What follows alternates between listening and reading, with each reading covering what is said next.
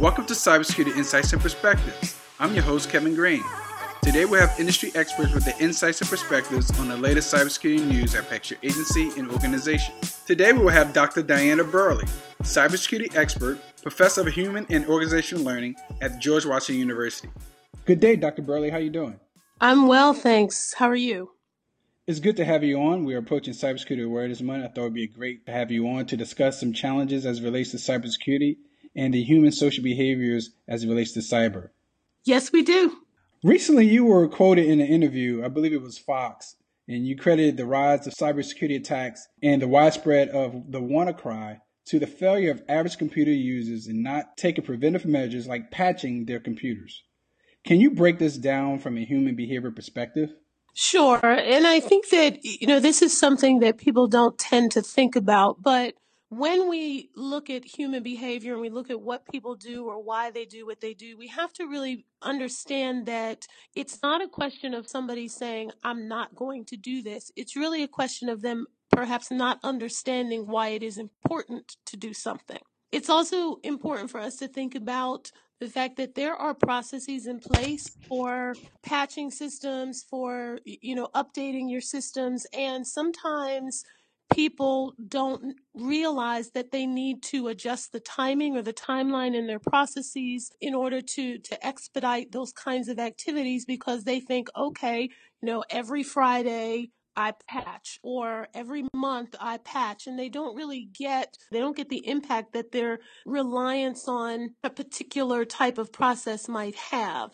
So we really have to do a better job at helping people to understand what their role in the process is, what their responsibility is, and what the impact of a non action might be. I always think that the window of exposure, I, don't think the average user is really into or really have a good feel for, you know, the window of exposure and the need to close vulnerabilities as soon as possible. No, they don't understand that. And they also often don't understand how to align the need for patching and uh, addressing some of the IT vulnerabilities with how that fits in with their business processes.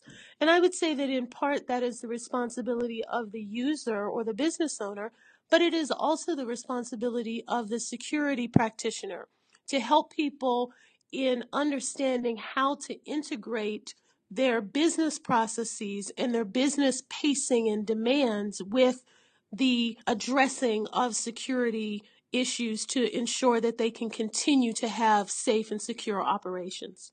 So, what are some positive ways to reinforce and reshape cybersecurity through human social behavior? I think that the most important way is to understand the realities of human behavior and to understand concepts like resistance to change. Because when we're asking people to make adjustments in what they do, we have to understand that there is a very natural reaction that all individuals have that says, I'm going to initially resist this suggested change because I don't quite understand it.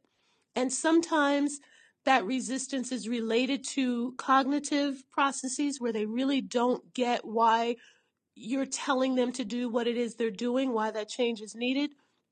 Sometimes it's behavioral where they'll say, okay, I get it, but I'm going to drag my feet. I'm not going to do it in the right timing. Sometimes it's emotional. I'm simply wedded to this process. I'm wedded to the way that we do things, and I'm uncomfortable, emotionally uncomfortable with making a change. But regardless of why someone is resisting, the most important thing that we as security professionals can do is to understand the dynamics of human behavior because it's only after understanding those dynamics that we can be devise strategies that will help to identify what the real challenges are and then to resolve those challenges and to help people move forward on their pathway. To what extent do you think cybersecurity behavior is driven by social trends and why? Well, I think that all of our all of human behavior is in some ways influenced by um, social trends the desire to share, the desire to access information quickly and on the go, and to be always connected. All of those desires that we as individuals have are driven by the realities of society and the way that, that we function in society. And so given that, given that there is this hyper hyper desire to always be connected, to to be able to access things quickly and easily and efficiently, um, to share and collect as much data as possible. That has implications for how we as individuals behave, and it has implications for how we think about the relative trade offs to being able to, to do those activities, but to do them in a secure or as secure um, manner as we can.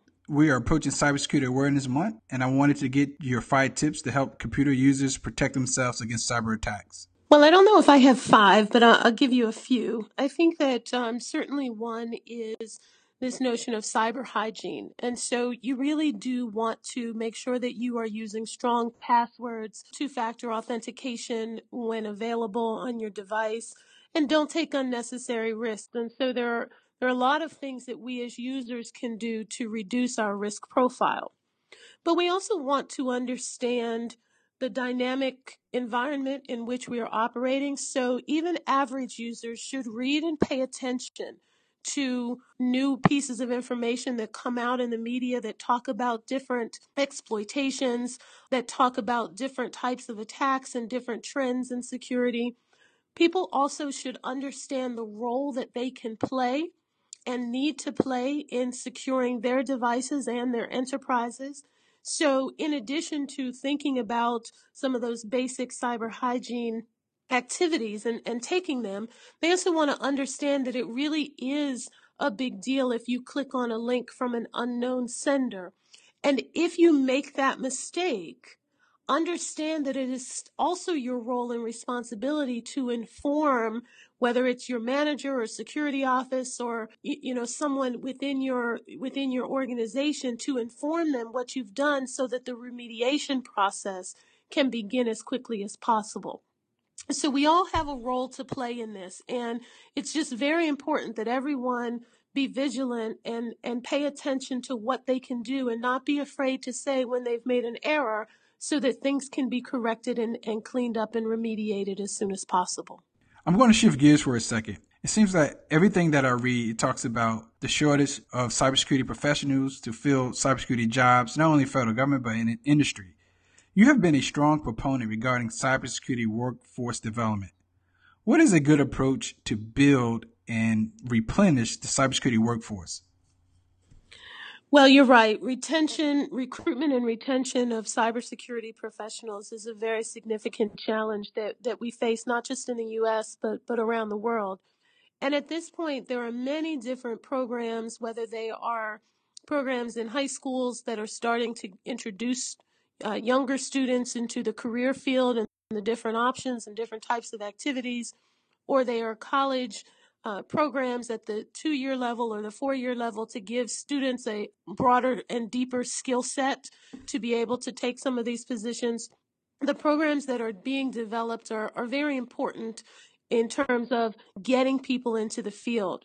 What we really need now is a way to scale these programs. And, and one of the things that I'm working on with the, or on behalf of the Association for Computing Machinery and the IEEE Computer Society is the development of curricular guidelines in cybersecurity that will enable institutions that don't yet have cybersecurity programs or are looking to expand their offerings or simply to align their offerings better with the needs of, of the field and, and the needs of the workplace to develop a set of guidelines that will enable them to develop their programs faster with some guidance um, so that we can scale our development of these individuals and get them into the workplaces, not just faster, but get them into the workplaces with a more robust skill set that will allow them to hit the ground running, but also give them the analytical ability and the the learning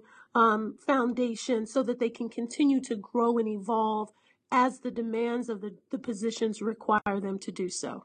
Yes, I think problem solving, being analytical, thinking outside the box are definitely some required skill sets that are needed for the ever growing evolving cybersecurity threat landscape that we're seeing today. Yes, absolutely. What role do you see, or what role do you think the U.S. Cyber Challenge will play in this regard? Oh, the U.S. Cyber Challenge has and, and will certainly continue to be a very important activity for helping our students to become engaged and evolved uh, in, in, involved in the field.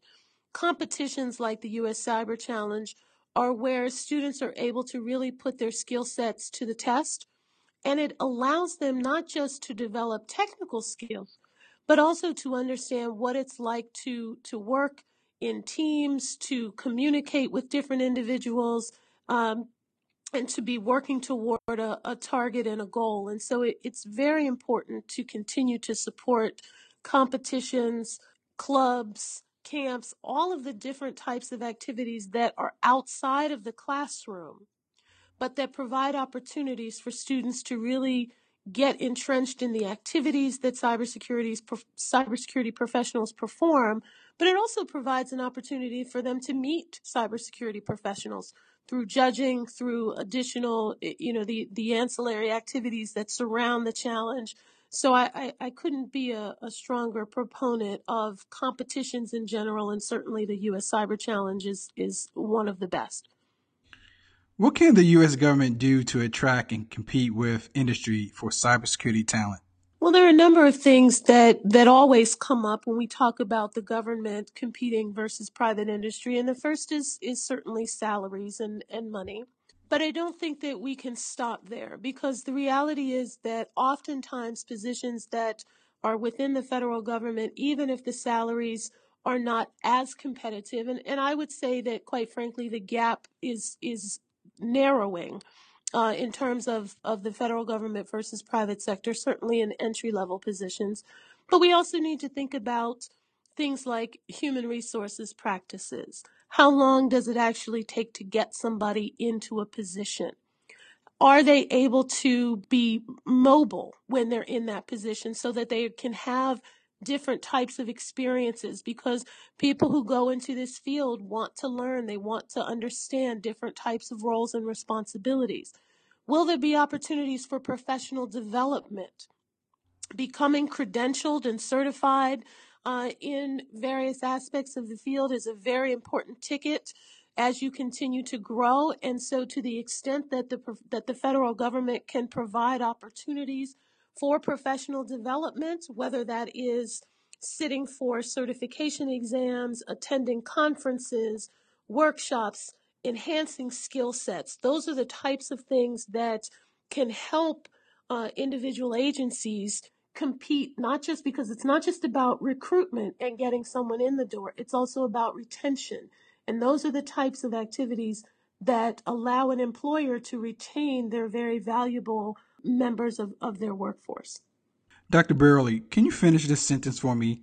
In five years, the cybersecurity workforce. In five years, the cybersecurity workforce will still be challenged. Hopefully, though, we will have narrowed the gap between supply and demand and will be scaling to the extent that we are able to meet the demands. Dr. Burley, before I let you go, can you just share a little bit about what we can expect from you from the remainder of 2017 and 2018? Yes, well, in 2017, you will see at the end of 2017, you will see the first set of global cybersecurity curricular guidelines for post secondary education. So, colleges and universities around the world will have guidelines that they can turn to to develop their programs, and I am developing that along with the team on behalf of the Association for Computing Machinery and the IEEE Computer Society and a couple of other global professional societies. So keep a lookout for those guidelines. And as we then cycle into 2018, we will be working actively to help institutions uh, implement those guidelines, to link those guidelines to the workforce framework that is published out of the U.S. federal government so that we can begin to help academic institutions uh, develop their programs so that industry members know what they're getting when they go and look at a program and also are able to influence the development of individuals to get them into the workforce that much faster and that much more successfully. So we're very excited about that activity And um, so stay tuned. Everybody take a look. Take a look for those guidelines. Dr. Burley, it's been a pleasure talking to you. Oh, thank you. The pleasure has been mine. We have to do it again soon. Appreciate you. Definitely. Well, I think we have to wrap it up here. One thing I guess today, Dr. Dana Burley. We also want to thank our listeners for tuning into Cybersecurity Insights and Perspectives with your host, Kevin Greene. Until next time, peace.